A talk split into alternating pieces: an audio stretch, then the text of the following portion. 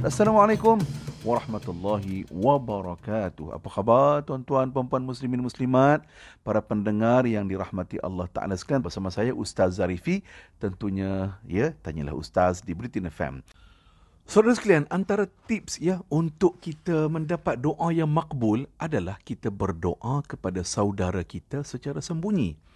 Dalam sebuah riwayat Rasulullah bersabda da'watul mar'il muslim li akhihi bi zahril ghaib mustajabatun. Inda ra'sihi malakun muwakkalun kullama da'a li akhihi bi khairin.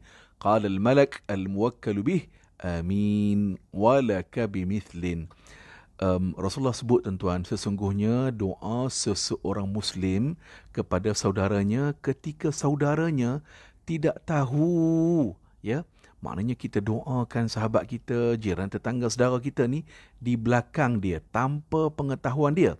Nabi kata doa itu doa yang mustajab, doa yang dimakbulkan. Di sisi orang yang akan mendoakan saudaranya itu ada malaikat yang bertugas. Malaikat itu akan mengaminkan doanya. Ketika dia mendoakan saudaranya dengan kebaikan, malaikat tersebut akan berkata amin, amin, amin engkau akan mendapatkan semisal dengan saudaramu tadi. Maknanya doa yang kita doa tadi kan diberpatah balik kepada kita. Hadis riwayat Imam Muslim. Ha, jadi tuan inilah yang kita nak sama-sama buat dalam hidup kita kan. Maknanya kita nak jaga keikhlasan kan. Niat kita ikhlas. Dan yang kedua rupa-rupanya itu ya cara yang diajarkan oleh agama.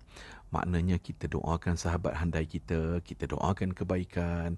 Ya, jangan sama sekali kita doakan keburukan kepada orang. Ya, jangan.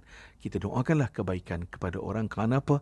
Itu yang dipandu oleh agama. Dan malaikat di sisi kita dia mengaminkan doa itu. Maknanya doa itu patah balik kepada kita semula. Ya, patah balik kepada kita semula. Jadi tuan-tuan rahmati Allah dalam doa kita ya. Jangan lupa kita doakan muslimin dan muslimat. Karena itulah tuan-tuan um, antara yang ditunjukkan uh, oleh para sahabat, ya para tabi'in dan sebagainya sebagai contoh uh, Abu Hurairah. Abu Hurairah dia pasti bila dia doa, ya Allah ampunkanlah aku ya Allah, ampunkanlah kedua ibu bapaku ya Allah dan ditambah juga doa apa diampun mohon diampunkan sekalian umat muslimin dan muslimat. Jadi tuan-tuan itulah antara yang dicontohkan maknanya jangan lupa ya kita doakan kepada orang ramai. Kenapa? Doa tu patah balik kepada kita semua. Ya, patah balik kepada kita semua. Saudara, belajar sesuatu